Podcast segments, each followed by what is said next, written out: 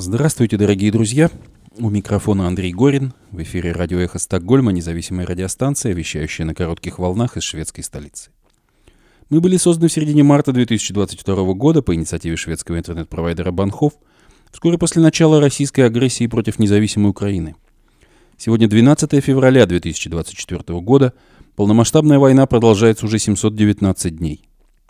Эхо Стокгольма в эфире по вторникам и субботам на коротких волнах в диапазоне 31 метра, частота 9670 кГц в 10 вечера по Киеву и в 11 часов по Москве. Мы выкладываем наши программы на платформах Telegram, SoundCloud, Apple Podcast и YouTube. Напомню, что 23 и 24 февраля в Вильнюсе пройдет 12-й форум «Свободной России». Формы для регистрации участников, аккредитации СМИ и вопросов размещены на сайте и в медиафорума. До встречи на форуме в Вильнюсе. Сегодня в нашем выпуске. Делегация антивоенного комитета в Швеции Russians Against War была принята в шведском Риксдаге. Правительство Швеции готовится расширить правовую поддержку украинских беженцев в стране. На повестке получения номера социального страхования, что облегчает доступ ко многим социальным услугам. Британская военная разведка считает фактом уничтожения российского радара при ракетном ударе по Бельбеку в Крыму. Александр Ступ победил на выборах президента Финляндии. Между Россией и Финляндией не может быть отношений на политическом уровне до окончания войны, заявил он. Европа должна готовиться к большой войне с Россией, к этому все чаще призывают политики и военные европейских стран, а риски вооруженного конфликта говорят в Норвегии. Генеральный инспектор Бундесвера заявил, что вооруженные силы Германии должны быть готовы к войне через пять лет. Верховный представитель Европейского союза по иностранным делам и политике безопасности Жозеп Борель предупредил, что Североатлантический альянс не должен зависеть от прихоти президента США. Германия и Франция осудили слова докладчика ООН об атаке террористической организации «Хамас» на Израиль. Исторический календарь. 12 февраля 1771 года королем Швеции стал Густав III. Несколько рассуждений о восточной политике противоречивого шведского монарха.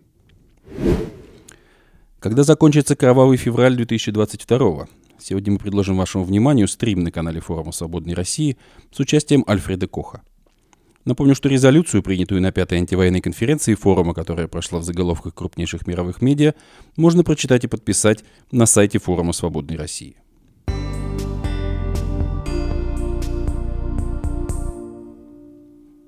На прошедшей неделе состоялся визит делегации антивоенного комитета Швеции Russians Against War в шведский парламент по приглашению представителей партии Либералерна была забронирована самая большая переговорная, но и она и вместила всех желающих, говорится в сообщении, опубликованном в телеграм-канале антивоенного комитета.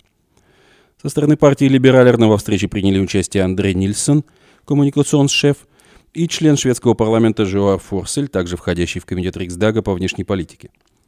Нам удалось обсудить целый спектр вопросов, которые волновали наших членов, включая принципы работы политической системы в Швеции, уникальные особенности шведской демократии и влияние, оказываемое гражданскими инициативами на внутриполитические процессы в стране, говорится в сообщении антивоенного комитета. Наших собеседников интересовали положение активистов, активисток и представителей гражданского общества в России на фоне усиливающихся репрессий, координация усилий российских антивоенных движений в Европе – Сложности, с которыми приходится сталкиваться как активистам и активисткам, так и рядовым россиянам в Швеции. В рамках этого диалога нам, к сожалению, не удалось обсудить все актуальные вопросы, поэтому мы договорились в скором времени провести новую встречу. По просьбе представителей партии инициативная группа от антивоенного комитета подготовит доклад о текущем положении дел ЛГБТК, активистов и активисток в связи с недавним решением Верховного суда России о признании экстремистским движения ЛГБТ. Мы продолжим и далее налаживать диалог с представителями шведской законодательной власти с целью продвижения интересов россиян, борющихся с преступным режимом в России, и объективного освещения событий, происходящих на этом фоне, как в самой России, так и за ее пределами. Говорится в сообщении, опубликованном в телеграм-канале антивоенного комитета в Швеции Russians Against War.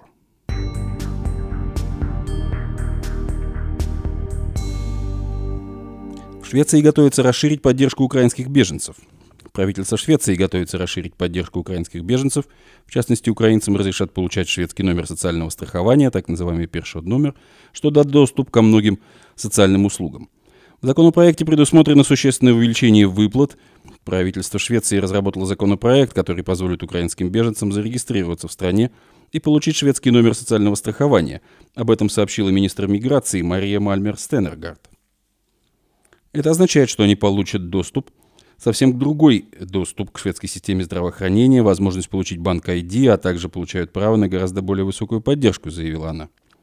Украинцам нужен полный доступ к обучению на шведском языке и к услугам службы занятости, отметила шведский министр. Законопроект будет вынесен на обсуждение и ожидается, что он может вступить в силу уже этой осенью. Ранее шведское правительство критиковали за выплаты украинским беженцам, прибывшим в Швецию после вторжения России в Украину. Если законопроект будет принят, нынешняя суточная норма в 71 крону, это 6,28 примерно евро, будет увеличена до 308 шведских крон в день, это 27,26 евро по нынешнему курсу. То есть в месяц украинские беженцы будут получать около 818 евро. Закон направлен на украинцев, которые находятся в Швеции более года и планируют остаться дальше. Политики призывают правительство принять временную меру по увеличению финансовой поддержки украинцев еще до принятия закона.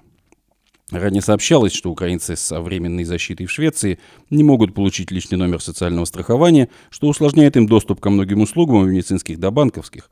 Беженцы подали петицию, чтобы это изменить. Напомню также, что в Швеции сделали исключение из правил для украинцев и открыли доступ к изучению языка на достаточно высоком уровне.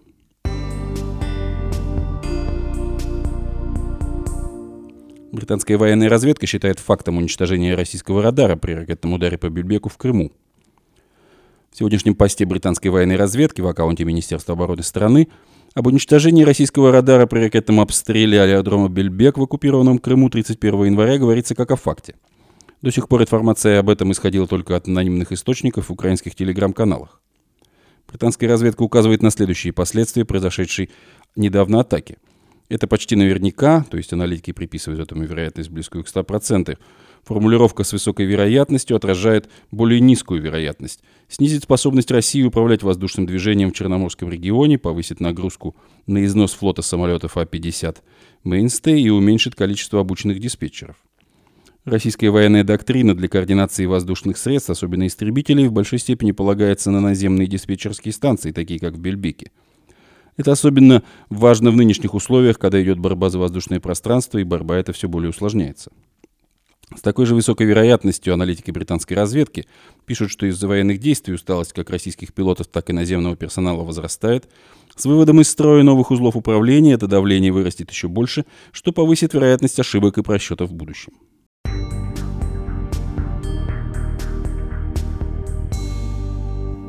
Александр Ступ победил на выборах президента Финляндии.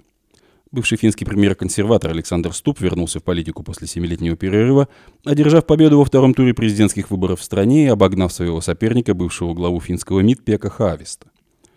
После подсчета почти 100% голосов Стуб лидирует с 51,7% голосов, Хависта набирает 48,3%. Прогнозы вещательной корпорации Юли предсказывали в свое время, что Стуб наберет 51,4%. Что ж, Александр, поздравляю 13-го президента Финляндии, сказал Хависта в прямом телеэфире. Изменение геополитического ландшафта в Европе из-за войны в Украине станет главным вызовом для нового главы государства, который, имея ограниченные полномочия по сравнению с премьер-министром, вместе с правительством определяет внешнюю политику страны и выступает в качестве верховного главнокомандующего вооруженными силами Финляндии, отмечает АФП. Официально Ступ вступит в должность 1 марта – Решение пойти на выборы было продиктовано ситуацией, в которой страна оказалась после вторжения России в Украину, говорил в свое время Ступ.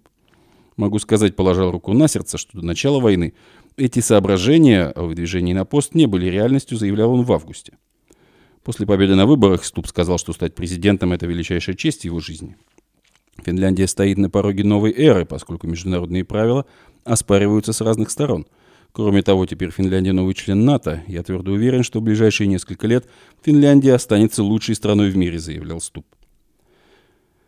Как сообщает Юли со ссылкой на финский центр избирком, явка во втором туре составила 70,7%. В первом туре в выборах приняли участие 75% финских избирателей. 55-летний Кай Йоран Александр Ступ был премьер-министром Финляндии в 2014-2015 годах, когда он возглавлял национально-либеральную консервативную партию, которая сейчас является главной партией страны в правительственной коалиции. Выборы лидера партии Ступ в 2016 году проиграл нынешнему премьеру страны Петери Орпу. Ступ выступал за вхождение Финляндии в НАТО задолго до нападения России на Украину. Кроме того, новый президент убежденный сторонник евроинтеграции, углубления сотрудничества страны в Евросоюзе. Ступ – противник жестокого ограничения иммиграции. Он считает, что приток иммигрантов благотворно влияет на общество и экономику. После ухода с поста премьера Ступ был министром финансов, а до премьерства занимал посты министра иностранных дел, министра по европейским делам, а также был депутатом Европарламента и парламента Финляндии. Отец Стуба – финский швед, мать финка, он свободно говорит на обоих государственных языках Финляндии, финском и шведском, а также на английском, французском и немецком языках. Между Россией и Финляндией не может быть отношений на политическом уровне до окончания войны. Новоизбранный президент Финляндии отметил в своей пресс-конференции, что в отношении поддержки Украины позиция Финляндии не изменится. Он заявил, что между Россией и Финляндией есть контакты на уровне дипломатов и пограничных служб, однако на политическом уровне пока отношений нет. Политика в отношении России проста, сказал он. Дипломатические и официальные отношения остаются, но отношения с Россией на политическом уровне нет и не будет, пока Россия не прекратит войну в Украине. По его словам, в отношении поддержки Украины позиция Финляндии также не изменится. Я бы хотел продолжать линию уходящего президента, заверил Ступ.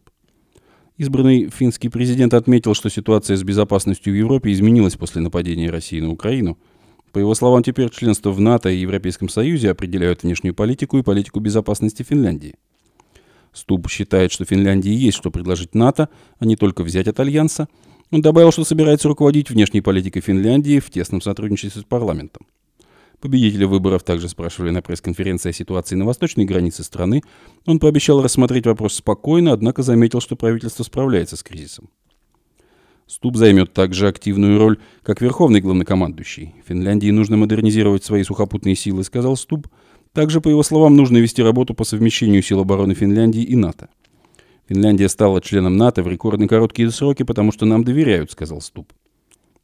Ступ начал формирование кабинета. Он сообщил, в частности, что хотел бы включить в его состав людей с большим опытом мирных переговоров и кого-то с видением относительно НАТО. Также пригодятся связи с зарубежными министерствами иностранных дел и министерствами обороны, отметил новоизбранный финский президент.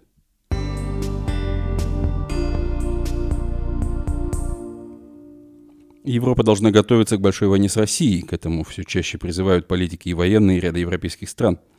О риске открытого вооруженного конфликта заявляют в настоящее время в Норвегии.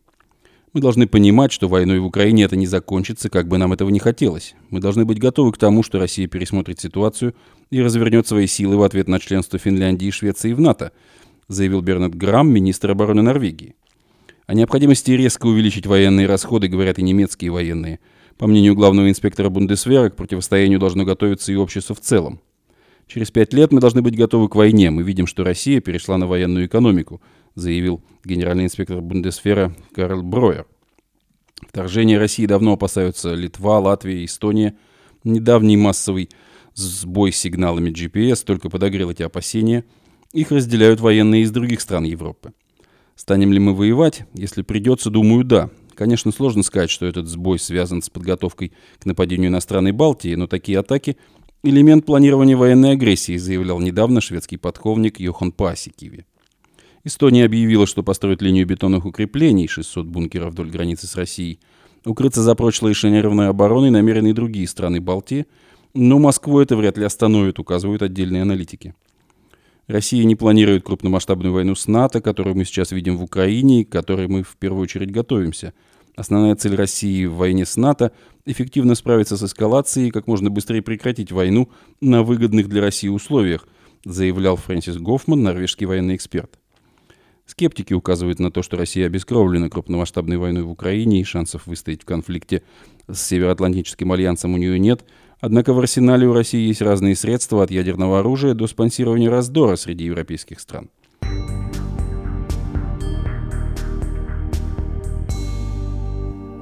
После заявления экс-президента США Дональда Трампа о том, что в случае переизбрания он не будет защищать все страны НАТО, глава внешней политики ЕС Жозеп Барель предостерег от такого отношения к НАТО. Верховный представитель Европейского союза по иностранным делам и политике безопасности Жоб Боррель предупредил, что Североатлантический альянс не должен зависеть от прихоти президента США. НАТО не может быть военным альянсом а-ля карты, который зависит от прихоти президента США, сказал глава внешней политики ЕС в понедельник в Брюсселе в ответ на недавние заявления, прозвучавшие в США. Стороны НАТО не могут говорить «да сегодня» и «нет завтра», когда речь идет о защите альянса. Он либо существует, либо нет, добавил Барель.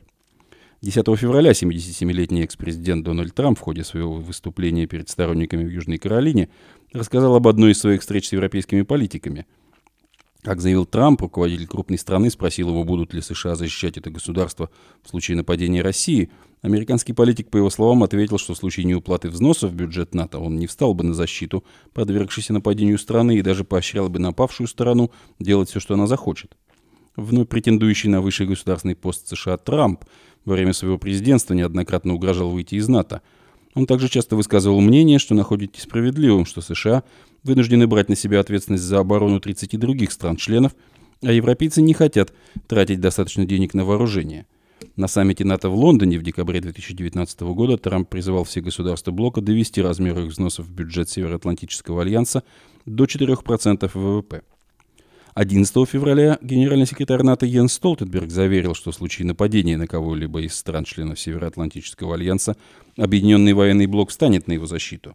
Тем самым он также подверг критике заявления, которое ставит эту аксиому под сомнение, впрочем, не упомянув прямо Дональда Трампа.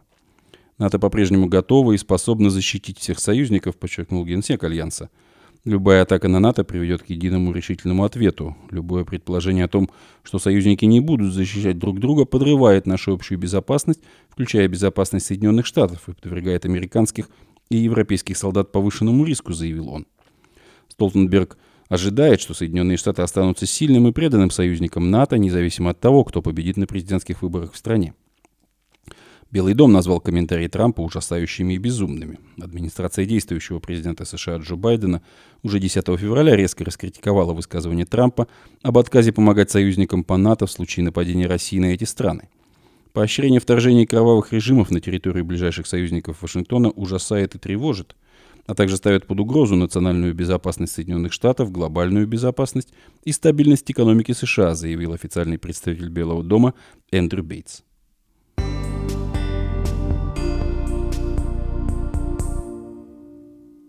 Германия и Франция осудили слова спецдокладчика ООН об атаке террористической организации «Хамас» на Израиль.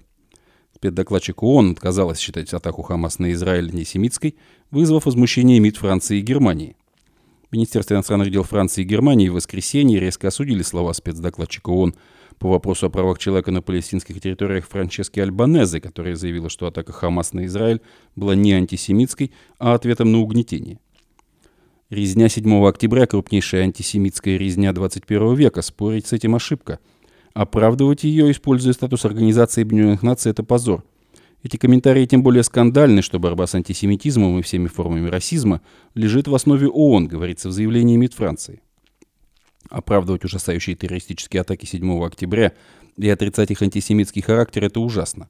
Делать такие заявления с ресурсами ООН – это позор и противоречит всему, за что выступает Организация Объединенных Наций, поддержала ответ французского МИД внешнеполитическое ведомство Германии. Комментируя пост издания «Le Monde» с цитатой президента Франции Эммануэля Макрона с осуждением антисемитизма, спецдокладчик ООН Альбанезе не согласилась с тем, что нападение террористической организации «Хамас» на Израиль 7 октября было связано с антисемитизмом. Величайшая антисемитская резня нашего века – это слова Макрона – нет, господин Макрон, жертвы 7 октября были убиты не из-за своего иудаизма, а в ответ на угнетение со стороны Израиля. Франция и международное сообщество не сделали ничего, чтобы предотвратить это. Мое почтение пострадавшим, написала спецдокладчик ООН.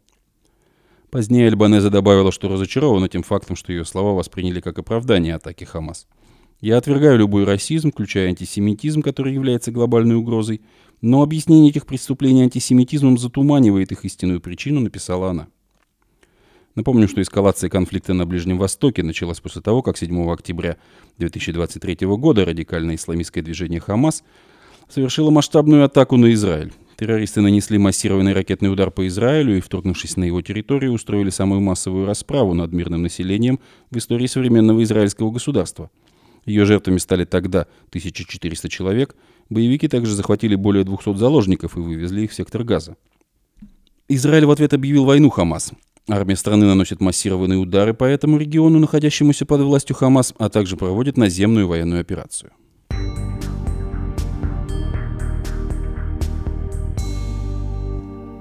Исторический календарь. 12 февраля 1771 года королем Швеции стал Густав III. Этот монарх был одержим мечтой об отвоевании у России восточных берегов Балтийского моря в том числе Ингерманландии, бывшей в 17 веке шведской провинцией. Нередко можно встретить утверждение, что после Полтавской катастрофы к шведам пришло отрезвление. Они отказались от идеи империализма и начали строить социально ориентированное государство. Это не совсем так. Еще целый век в шведском обществе были очень сильные реваншистские настроения. Ряд имперскости просто так не исчезает из умов и сердец.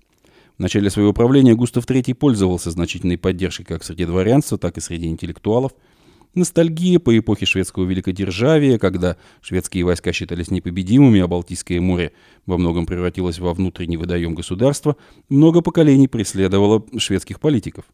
Густав III мечтал о славе Александра Македонского и одного из своих предшественников Карла XII, причем желал лично командовать войсками в битвах. Но для начала новый король решил разогнать Риксдаг, шведский парламент. Необходимость согласовывать свои решения с депутатами раздражала монарха. Король обвинил членов Риксдага в продажности и отсутствии патриотизма. Он заявил, что такая позиция приведет к захвату Швеции русскими войсками. В Стокгольме Густава III встречали восторженные толпы. Многие горожане поддержали тогда распуск парламента. В апреле 1788 года Густав III, заручившись поддержкой Франции, объявил войну России. Однако служившие в Финляндии офицеры посчитали действия короля незаконными и авантюрными, фактически отказавшись исполнять приказы, это парализовало военную активность Швеции в самый разгар кампании. В итоге война закончилась сохранением прежних границ. Екатерина II отвергла тогда все территориальные претензии Густава III. Ингерманландия, Истляндия, Лифляндия, а также так называемая Старая Финляндия, примерно соответствующая Выборгской губернии Финляндии в составе Российской империи, остались тогда в составе российского государства. Утративший популярность, король стал жертвой заговора собственной аристократии – 1792 году он был смертельно ранен во время бала маскарада в опере. Когда закончится кровавый февраль 2022 Сейчас мы предлагаем вашему вниманию стрим на канале форума «Свободной России» с участием Альфреда Коха. Резолюцию, принятую на пятой антивоенной конференции форума, которая прошла в заголовках крупнейших мировых медиа, можно прочитать и подписать на сайте форума «Свободной России», Напомню, что 23 и 24 февраля в Вильнюсе пройдет 12-й форум «Свободной России». Формы для регистрации участников, аккредитации СМИ и вопросов размещены на сайте и в медиа форума. До встречи на форуме в Вильнюсе. Всем привет! Вы смотрите телеканал форума «Свободной России». В студии Даниил Константинов, а в гостях у нас нечастый гость, человек, о котором можно рассказывать много и долго, российский государственный политический деятель, экономист, писатель даже уже – в прошлом заместитель председателя правительства Российской Федерации. В общем, много ипостасей у этого человека. Альфред Кох. Альфред Ренгольдович, здравствуйте. Привет. Ну, мы с вами немножко пошутили перед эфиром, но сейчас приходится настраиваться на серьезную, на самом деле, волну, потому что э, февраль, 1 февраля, именно в этом месяце, два года назад началась война, почти два года назад, скоро будет годовщина. А вы все это время очень активно следите за этими событиями, комментируете их, ведете даже дневник этой войны, буквально ежедневный. Вот по вашему мнению, как можно охарактеризовать то, что произошло за это время, и в какой точке мы находимся сейчас? Ну, за это время, ну, я буду рассказывать только свое мнение, но в корне расходится с тем, как понимается ситуация, например, в Украине – но я глубоко убежден, за это время Украина победила Россию. Она а, разгромила все боеспособные части. Путин вынужден был набрать новую армию, вооружить ее старым оружием, которое он поднял со складов, потому что все новое а, оружие было уничтожено. И теперь идет война а, вот на истощение, которая на самом деле не нужна ни Украине, ни, ни России. И когда она закончится, чем она закончится, я сказать не берусь. Но ту первую войну, которая закончилась осенью 22 а, года изгнанием а, российских войск с правого берега Днепра, а, ту войну, так сказать, э, Украина выиграла.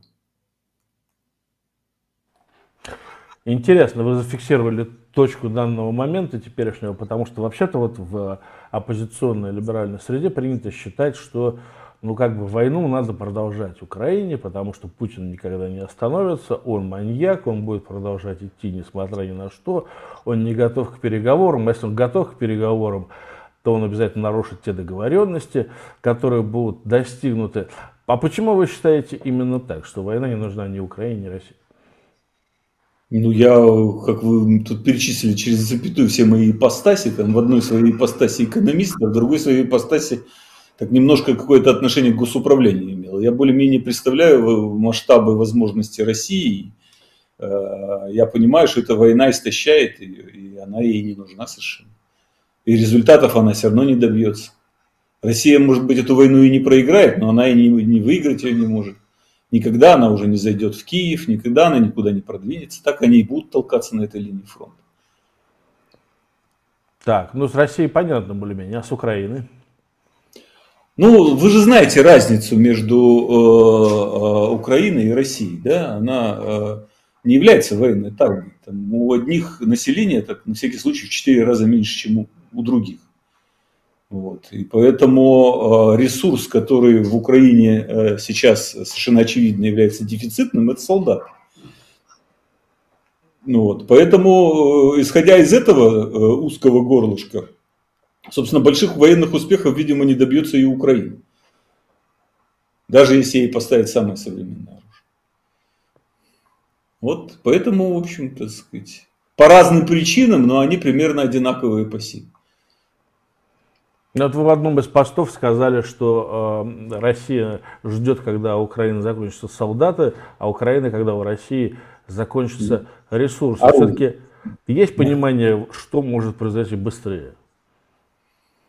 Нет, нет, такого понимания нет.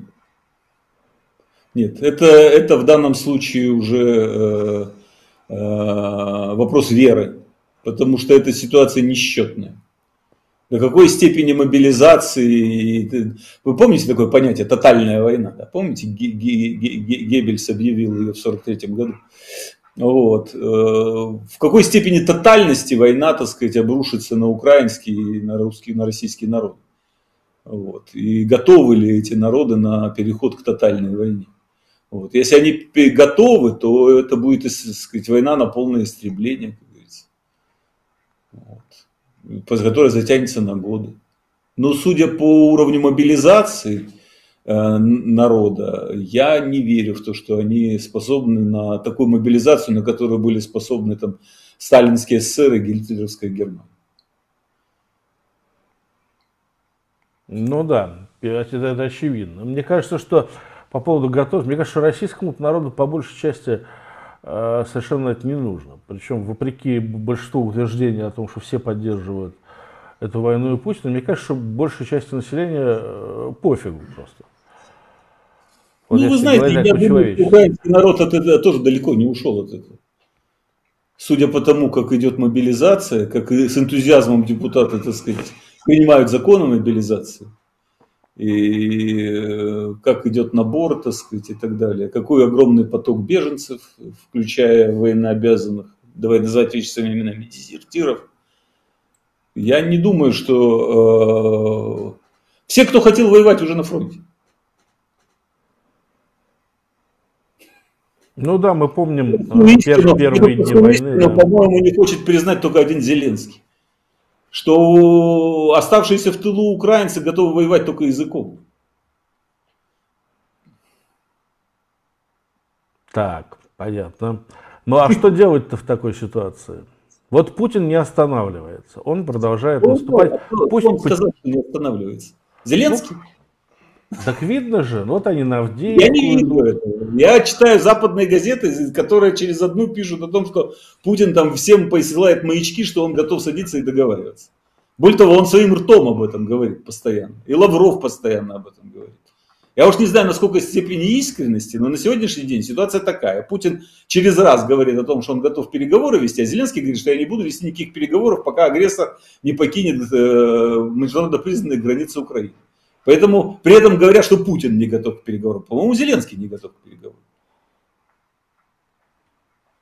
Ну, а что вы ответите все-таки всем тем, и я присоединяюсь к их числу, кто говорит, что Путин, в общем-то, относится к своим обязательствам довольно а, равнодушно. Мы помним, что он уже не раз заключал всевозможные соглашения. Да были, кстати, и Минские соглашения. И в свое время Украина... Позвольте поинтересоваться, кто не выполнил? Уж не Путин ли? Ну, Путин напал Или... просто. Он не, не, не, большое вторжение. Вы сказали Минские соглашения. Да. Да кто их не выполнил?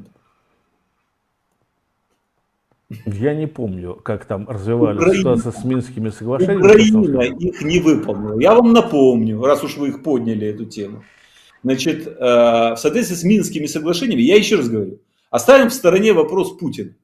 То, что Путин агрессор, так сказать, э, преступник и так далее, это было ясно еще до того, как так сказать, началась эта крупномасштабная а, война 24 э, февраля 22 года. Да? Вот. А, но Минские соглашения, о которых вы упомянули, предусматривали, что в а, Донецкой и Луганской областях проходят выборы, там происходят э, какие-то э, изменения в Конституцию Украина должна была внести, признать какую-то автономию этих регионов. Проходят выборы, э, все, так сказать, участники э, э, вот этого противостояния, этой войны, которая шла в Донбассе, получают амнистию. Там вступают в, в, в, к власти, приходят, значит, эти все избранные э, э, органы власти автономии, и после этого э, Россия передает контроль над границей Украины. Украина, как ты помнишь, говорила, давайте в обратном порядке. Сначала мы, так сказать, получаем контроль над э, границей, а потом проводим выборы. Вот. Но э, проблема состояла в том, что сами Минские соглашения предусматривают тот порядок, на котором настаивала Россия. Сначала выборы, потом передача контроля. Вот, и тогда, после долгих перепирательств, Украина фактически отказалась выполнять Минские соглашения. При этом а, а, обвинив Путина, естественно, в том, что он, так сказать, их ей навязал. Ну, навязал же, это же понятно. Это, наверное, и было, да. Ну как, ну там просто выкрутили руки, им окружили, окружили военные части в известных котлах, и все, и и навязали. Да, появился Минск-1 после, по-моему, а, Дебальцева, а Минск-2 после, или наоборот, после Иловайска Минск-1, а после Дебальцева Минск-2. Да? Да, ну так и, и что? Ну мы же не мы, мы же не откроем друг другу а, а, Америку, если скажем, что Путин преступник и агрессор. Не откроем. Мы с ним подписали. Это же не Но... я, это не, Данила, не я и не ты то Украина с ним подписала договор. Ну, это навязанное, знаете, есть такое понятие кабальная сделка, да, вот навязанное обязательство. Во многих культурах, законодательствах и даже религиях говорится, что обязательства, навязанные силой, можно не выполнять. Силой. Вот она это не выполнила, я же не претензий. Просто мы, мы фиксируем факт того, что Путина обвиняют в том, что он не держит своего слова, в то время как в качестве доказательства приводят Минские соглашения, которые не выполнила Украина. Но они, кстати, с кем были заключены? Ну, там ну, с ДНР, ЛНР, и там в том числе стоит и подпись э, Путина. Ну, это же фикция все, вы же понимаете, что это фикция. Я понимаю, я понимаю. Тогда зачем вы привели этот пример? Его же не я привел. Ну, ладно, бог, ну, бог с ним, с соглашениями. Я действительно плохо помню историю их выполнения, но а, никто же не заставлял. Да, причем э, эту бедную Германию пнули, так сказать, по ходу, что типа она тоже участвовала в принуждении Украины к подписанию этих договоренностей. И бедного Штайнмайера за то, что он разработал формулу какую-то, которая украинцам не нравится. Зато теперь хорошо им все, украинцы. Ну хорошо, можно проще сказать, без Минских соглашений. Смотрите, в 2014 году Украина уже, грубо говоря, подвинулась, потеснила и фактически отдала территории России особенно Крым, вообще не сильно э, сопротивляясь. Да? Вот они уже пошли на уступки, и тем не менее это не остановило Путина от дальнейшего продвижения, от дальнейшего нападения в 2022 году. А какой смысл заключать с ним какие-то э, соглашения, какой-то мир, если примерно понять, что так же будет и в будущем? Ну, это просто э, закономерно и логично. Ну, я же не предлагаю заключить мир просто и сесть, сложить ручки. Э, во-первых, этот мир должен комплексным образом э, э, предусматривать. Мы с тобой уже на эту тему разговаривали. Господи, да не заключайте мира, воюйте дальше. Почему вы, мне, почему вы меня все время ведете к вопросу о том, что, так сказать, будто бы я выступаю за, за заключение мира, в то время как, так сказать, украинцы готовы драться дальше? Я вот не вижу этой готовности драться дальше. Вот в чем дело. Не хотите, не заключайте. Бога ради, так сказать, деритесь дальше. Я только, слушайте, вот э, мне не надо изменяться, сказать, э, пытаться выставить какого-то такого пацифиста, который там требует во что бы то ни стало заключить мир. Нет. Если есть ресурсы, если есть желание, если есть энтузиазм, конечно, конечно, нужно дать отпор агрессору и гнать его, так сказать. Да что там до границ 91 -го года? Гоните его уже до Москвы так. И флаг на Севастополь. И все как положено. Если есть такая возможность. Я ни в коем случае не против. Вопрос в том, что вы сами-то осознаете, что у вас такая возможность есть, или ее нету? А если ее нету, тогда какая альтернатива? Отступать до Львова? Ну вот я хочу понять, какая альтернатива? Или вот так вот э, стоять, э, э вот уже больше там сколько, год, год и три месяца стоят э, после, по, по этой линии, плюс-минус там километр ходит, да? Ну давайте еще, так сказать. И сколько уже людей за этот год погибло? Ну давайте дальше еще постоим 10 лет. Ну тогда э, Путин прав, он просто дождется, что в Украине солдаты кончатся и все. Если бы был хоть какой-то прогресс, но его же нету. Вот сейчас вот там Давича Буданов вчера, по-моему, дал новое интервью, что, оказывается, в 2024 году весной Украина опять попробует наступать. понимаете, что это безумие? Ну, я не берусь судить, я просто слабо себе представляю, как это возможно, какими силами. Но... Вот, вот, вот, вот. Я хотел бы именно этот вопрос и задать Будану. Если у вас весной э, прошлого, прошлого года была э, мобилизованная резервная армия, подготовленная, вооруженная и так далее, и все равно ничего не вышло, то откуда сейчас-то весной возьмутся ресурсы? Если, так сказать, Америка свою помощь прекратила, де-факто, а на одной европейской помощи вы точно не вылезете. Во всяком случае, в наступление точно переходить глупо. Тем более, что мобилизации никакой не проведено, новой. Залужный, как говорится, криком кричит, что ему солдат не хватает. Да, ну ладно, я предлагаю оставить чисто военные вопросы, потому что я, например, э, не очень хорошо разбираюсь в качестве, количестве снаряжения и готовности украинских войск. И я, я, я, я всего лишь ссылаюсь на то, что они сами говорят. Я же ничего не придумываю. Поговорим о другом. Вот смотрите, вы упомянули Давай. помощь американскую и европейскую. Я да. так понимаю, что вы считаете, что Америка больше помогать не будет. Все.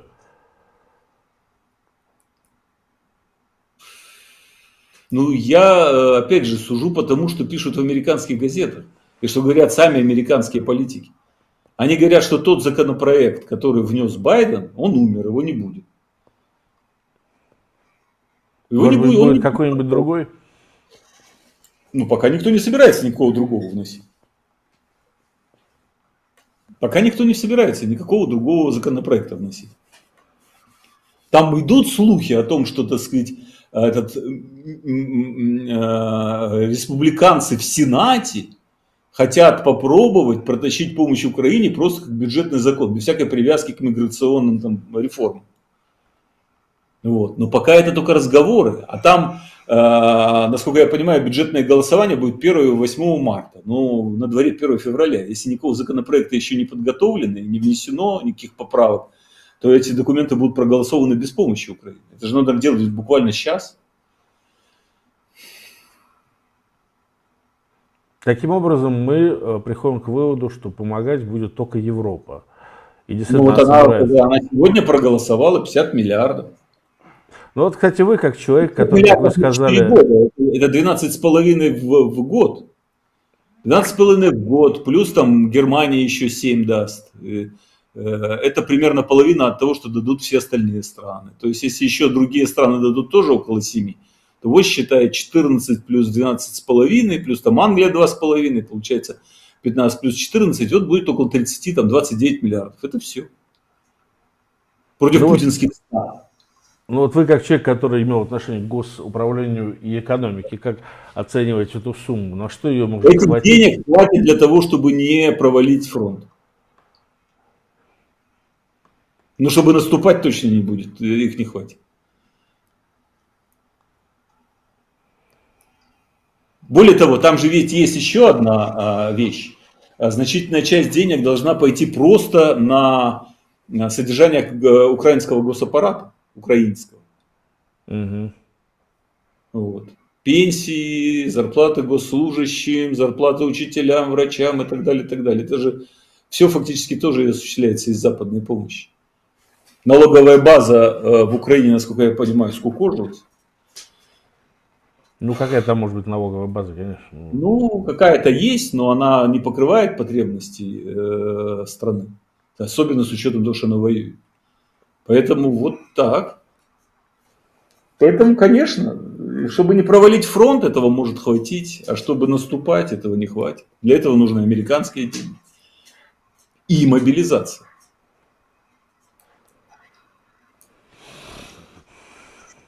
Ну, то есть, скорее всего, мы увидим то, что война превратится в позиционную и зафиксируется в этом качестве окончательно, да, ближайший год, наверное.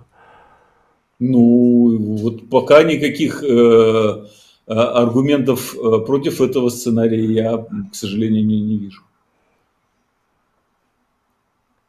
А Путин может сам, э, ну вот смотрите, если он так хочет мира, как как вы говорите, он же может сам остановиться. Я не говорил этого. Вот, вот, вот, вот, вот, вот постоянно вы меня подверяете. Как вы говорите, я этого не говорю. Это говорят западные газеты. Что он постоянно посылает сигналы, что он хочет мира. Более того, я вот своими ушами, вместе с вашими ушами, слышал, как это сам Путин говорит, что он хочет сесть за стол переговоров. Это говорит Лавров. Более того, если ты помнишь, Лавров все время говорит, «А, давайте, э, мы готовы на переговоры, но с учетом сложившихся реалий. Ну так остановились бы, прекратили бы огонь, встали бы на месте. А это... на это Путин тоже отвечает. А как мы можем прекратить огонь, если по нам стреляют? Ну, прекрати первым, там, и они, глядишь, прекратят. Ну, а как, сколько мне, сколько мне прекратять? Один день, полчаса, час, сколько? О прекращении огня надо договариваться э, вдвоем, а не одному. А со мной никто не разговаривает. Он же постоянно, Путин говорит одно и то же. Отмените свой приказ и запретите, так сказать, переговоры. Это же сам себе Зеленский запретил переговоры, говорит Путин. Не приписывайте эти слова мне. Это говорит Путин. Зеленский запретил со мной, с Россией вести переговоры. Пусть он отменит себе собственные запреты, вступит со мной в переговоры, говорит Путин.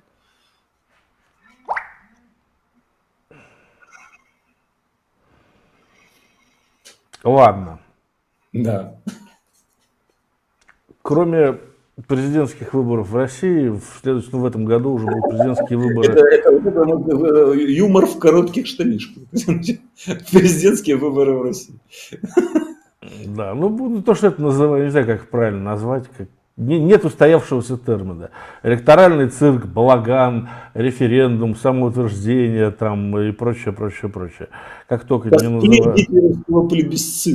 Плебисцит там, да, и тому подобное. Но я сейчас не о российской истории, я говорю об американской истории, о которой сейчас все говорят все больше, потому что, судя по всему, есть э, высокая вероятность того, что победит Трамп, не просто пройдет президентскую гонку, как в чем некоторые сомневались, кстати, многие сомневались, если он не пройдет, ему запретит там суд, еще что-то случится. Про пройдет. Вот он пройдет президентскую гонку и может даже победить. Как вы считаете, как может измениться после этого политика США, в том числе применительно вот к этой войне? Ой, я не берусь э, делать прогнозы, но не думаю, что новое президентство Трампа будет сильно отличаться от его предыдущего президентства.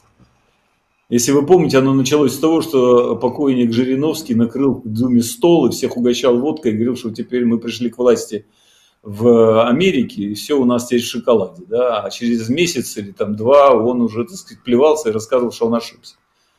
Вот. По-моему, та же самая история. Мне кажется, что вот эта вот так называемая демократическая, либеральная, там, я не знаю, качественная американская пресса, в купе с э, вот этими левыми, так сказать, э, университетскими кругами Америки – они задурили голову всей либеральной общественности мира, э, что Трамп это исчадие ада, его надо бояться, и вообще, так сказать, даже, так сказать, маразматик 82-летний в любом случае лучше, чем Трамп. Вот. Э, Пока, кроме вот этих вот утверждений этих самых граждан, э, никакой фактуры мне убедительной предъявлено не было. Я прекрасно помню президентства Трампа, если абстрагироваться от его риторики, да, а исходить из того, что человек это сумма поступков, то поступки его уж точно были, так сказать, не глупее, чем байденовские, а в некотором смысле даже и более последовательные, логичные и эффективные. Ну, вот. Э, он, э, как вы помните, хорошо подготовил Америку к вакцинации. Э, он быстрее, чем Европа, начал эту вакцинацию. И вообще Америка, так сказать, справилась достаточно эффективно с ковидом. Вот. Хотя, конечно, тоже не без потерь. Вот. И а, при нем был, так сказать, заметный экономический рост. Он достаточно жестко вел себя по отношению к России, к Китаю и никаких, так сказать, э, договоренностей, договоренностей я с ним не, не таких э, в ущерб западным, так сказать, ценностям я за ним не заметил. Если вы помните, он э, обстрелял томогавками российскую военную базу в Сирии. Не базу, по-моему, а Вагнера. Аэродром, там какие-то самолеты были повреждены. Там. Или он их заранее предупредил, но так или иначе. Он обстрелял их. То, на что Байден Точно, жизни... я вспомнил, да. Точно, вот. их предупредили, но обстреляли. Точно, да. Да, да, да. Он, э, так сказать, серьезный чувак. Он стрелял томогавками, он выпустил за один залп 100 томогавков по российской авиационной базе. Ничего и... такого подобного даже представить себе невозможно в, в каденцию Байдена. И разбомбил Вагнер, это я хорошо помню. И разбомбил Вагнер, совершенно верно. Причем в, в мясо, как говорится. Теми же самыми Хаймерсами, кстати.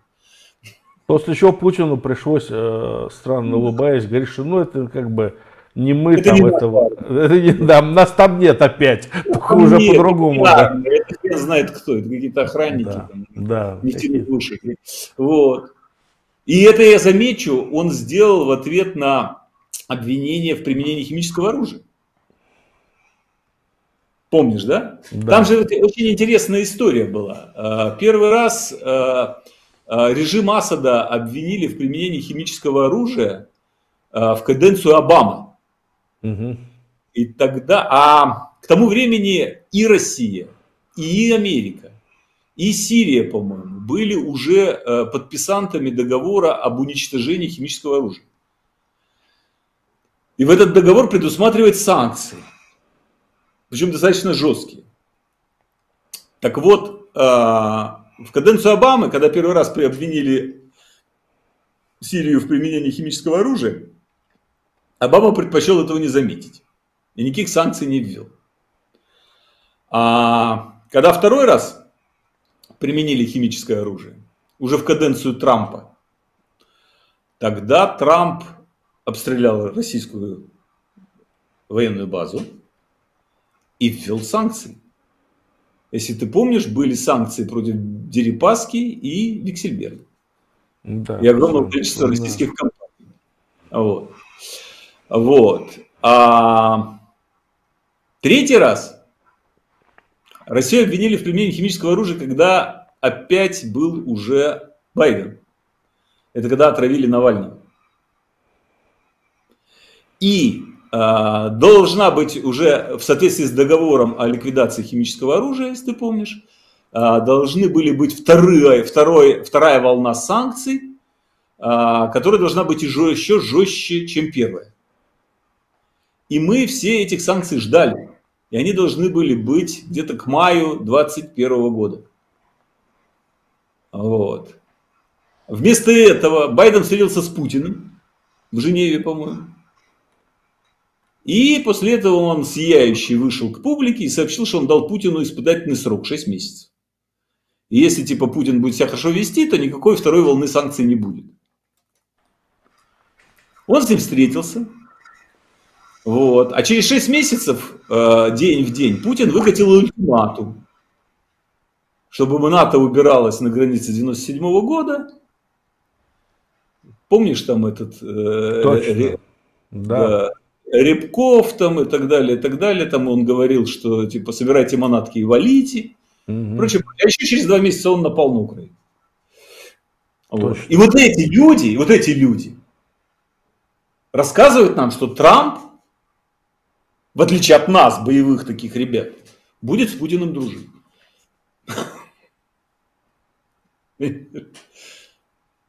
Я бы понимал, что это рассказывали какие-нибудь другие люди, а не вот эти обмылки, понимаешь? Еще раз, за два года войны Конгресс Соединенных Штатов выделил Украине чуть ли не 100 миллиардов долларов. По-моему, 80, два раза по 40. Или 90 даже. За два года. За эти деньги можно было этого Путина до Москвы гнать. Если бы Байден вовремя поставил то оружие, которое действительно нужно для победы. Ну да, можно было поставить 100 патриотов, там, я не знаю, 200 Хаймерсов. Можно было поставить откамсы, можно было томагавки дать, можно было бы истребители F-35 дать, невидимые русскими радарами. Много чего можно было дать. И война бы уже давно закончилась. Причем эти деньги он же мог выделить сразу в первом квартале все. Правильно? Вот ему дают, например, на 22 год 44 миллиарда. Он бы мог взять их все в первом квартале выделить. Для Америки это ничего. Но он же, так сказать, все это размазал. 30 Абрамсов. Понимаешь? И теперь он рассказывает, а я ничем не могу помочь, Конгресс не дает денег. Так а ему Конгресс и говорит, парень, а ты расскажи, куда ты эти-то дел. Тебе и 60 сейчас мы дадим, то так же их потратишь в никуда. Расскажи, какая твоя цель, говорит Джонсон. Понимаешь? Хорош, вместо... Хороший вопрос, кстати, да. Да. Какая цель? Что ты добиваешься? Если ты хочешь помириться с Путиным, так и скажи, мы хотим мириться с Путиным. Если ты хочешь его победить, так и скажи, мы хотим его победить. Но ты же не говоришь ничего. Ты говоришь какие-то туманные формулировки, мы не дадим Путину победить. Что это означает? Ну вот то, что сейчас происходит, туда-сюда. Вот, вот. А люди гибнут, гибнут, тысячи, тысячи гибнут, самые лучшие. Элита нации. Во всяком случае, в Украине это точно. Понимаешь? Пока Байден, так сказать, эту вот свою кашу жует. Думаете, специально жует? Или это просто да страх, не, нежелание не, связываться? Ну, там, что вы хотите от него? Ну, это какой-то какой -то, какой -то морок. Ну, ну, серьезно воспринимаете. Ты когда-нибудь общался, так сказать, ну, да ладно, это что тут говорить? Ну, это люди, которые всю жизнь были на вторых ролях. Они при Обаме были, так сказать, на подхвате все. Все эти Салливаны. Салливан был помощником Клинтон. Кто это такая Клинтон? Госсекретарь, понимаешь? И вот он теперь значит, помощник по национальной безопасности. Человек, который занимает должность, которую до него занимали такие люди, как там, я не знаю, Бжезинский, как, как, э, как, как этот э, Киссинджер. Понимаешь? И вот это вот ничто с белыми глазами, трясущиеся от страха, понимаешь? Вот он будет, так сказать, определять национальную безопасность самой сильной страны в мире, понимаешь? Но он ее определяет так, как он ее определял. Ботаник университетский, который всю жизнь бумажки перекладывал. Киссинджер воевал во Вторую мировую войну.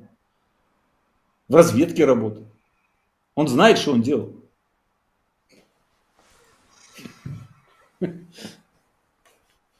Он, кстати, наш земляк, баварец.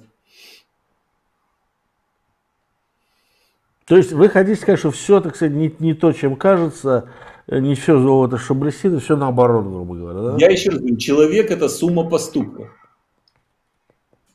Поэтому меня Трампом пугать не надо. Я пока не вижу никаких причин, почему я его должен бояться. Если его кого-то пугают, так сказать, речи, которые он ведет, а он всегда говорит какие-то глупости. Он не закончить, может, не может не закончить ни одно предложение. У него, так сказать, он начинает, потом переходит к другому и так далее. Ну, ну, выключите звук в телевизоре, какие проблемы? Не смотрите на него.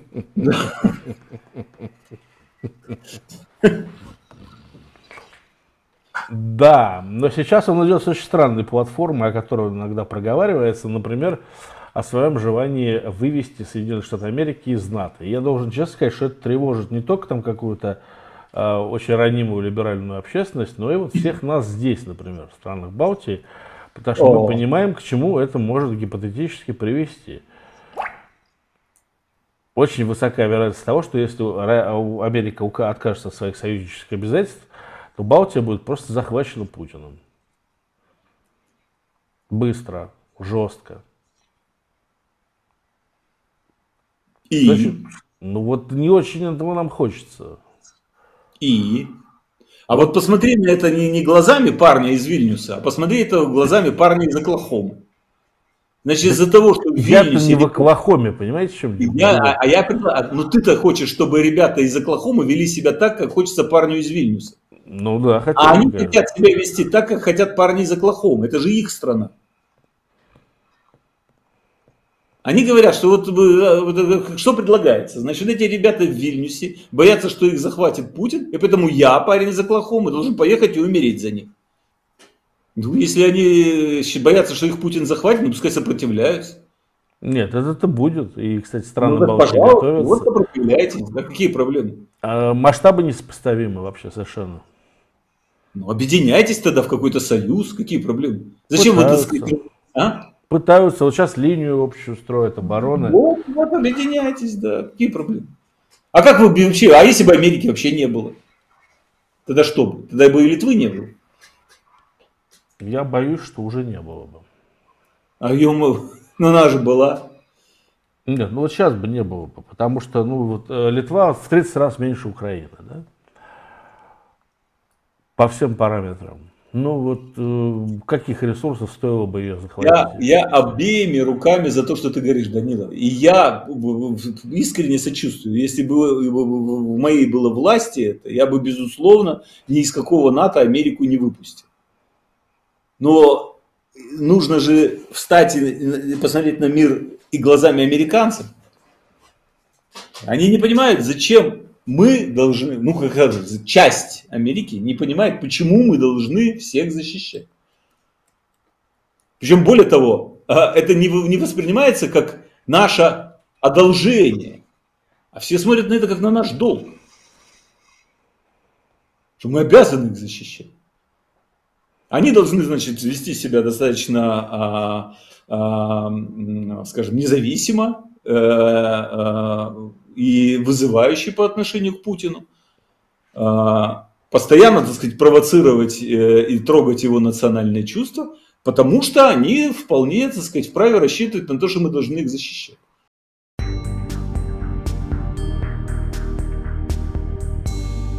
Вы слушали трансляцию стрима на канале Форума Свободной России. Наша сегодняшняя программа подошла к концу. Напомню, что «Эхо Стокгольма» в эфире по вторникам и субботам на коротких волнах в диапазоне 31 метра, частота 9670 кГц в 10 вечера по Киеву и в 11 часов по Москве. Мы выкладываем наши программы на платформах Telegram, SoundCloud, Apple Podcast и YouTube. Всего вам доброго. До новых встреч в эфире. С вами был Андрей Горин. До свидания.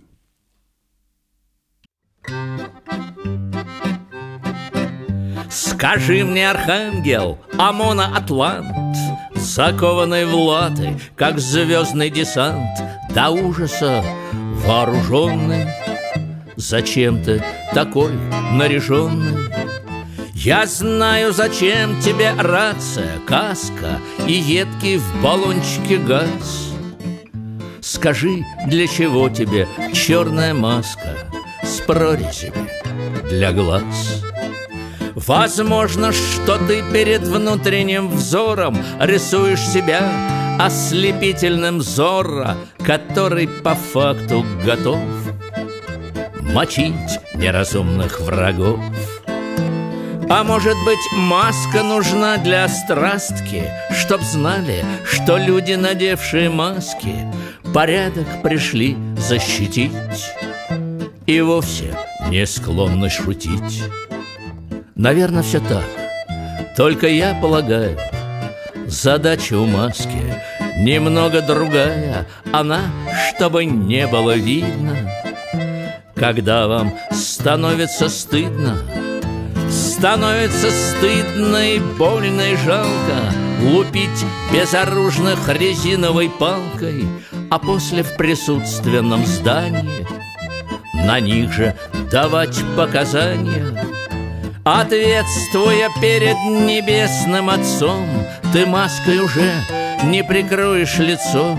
Здесь способов спрятаться нету, Когда призывают к ответу. И не подымая на Господа глаз, Ты будешь бубнить, выполнял, мол, приказ. Вопросы к комбату, мол, к бате Но этот ответ не прокатит